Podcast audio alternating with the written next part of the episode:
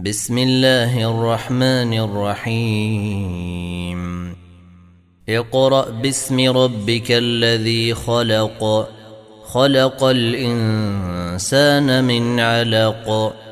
اقرأ وربك الأكرم الذي علم بالقلم. علم الإنسان ما لم يعلم. كلا إن الإنسان ليطغى. ان رايه استغنى. إن إلى ربك الرجعى. أرأيت الذي ينهى عبدا إذا صلى. أرأيت إن كان على الهدى أو أمر بالتقوى. أرأيت إن كذب وتولى؟ ألم يعلم بأن الله يري؟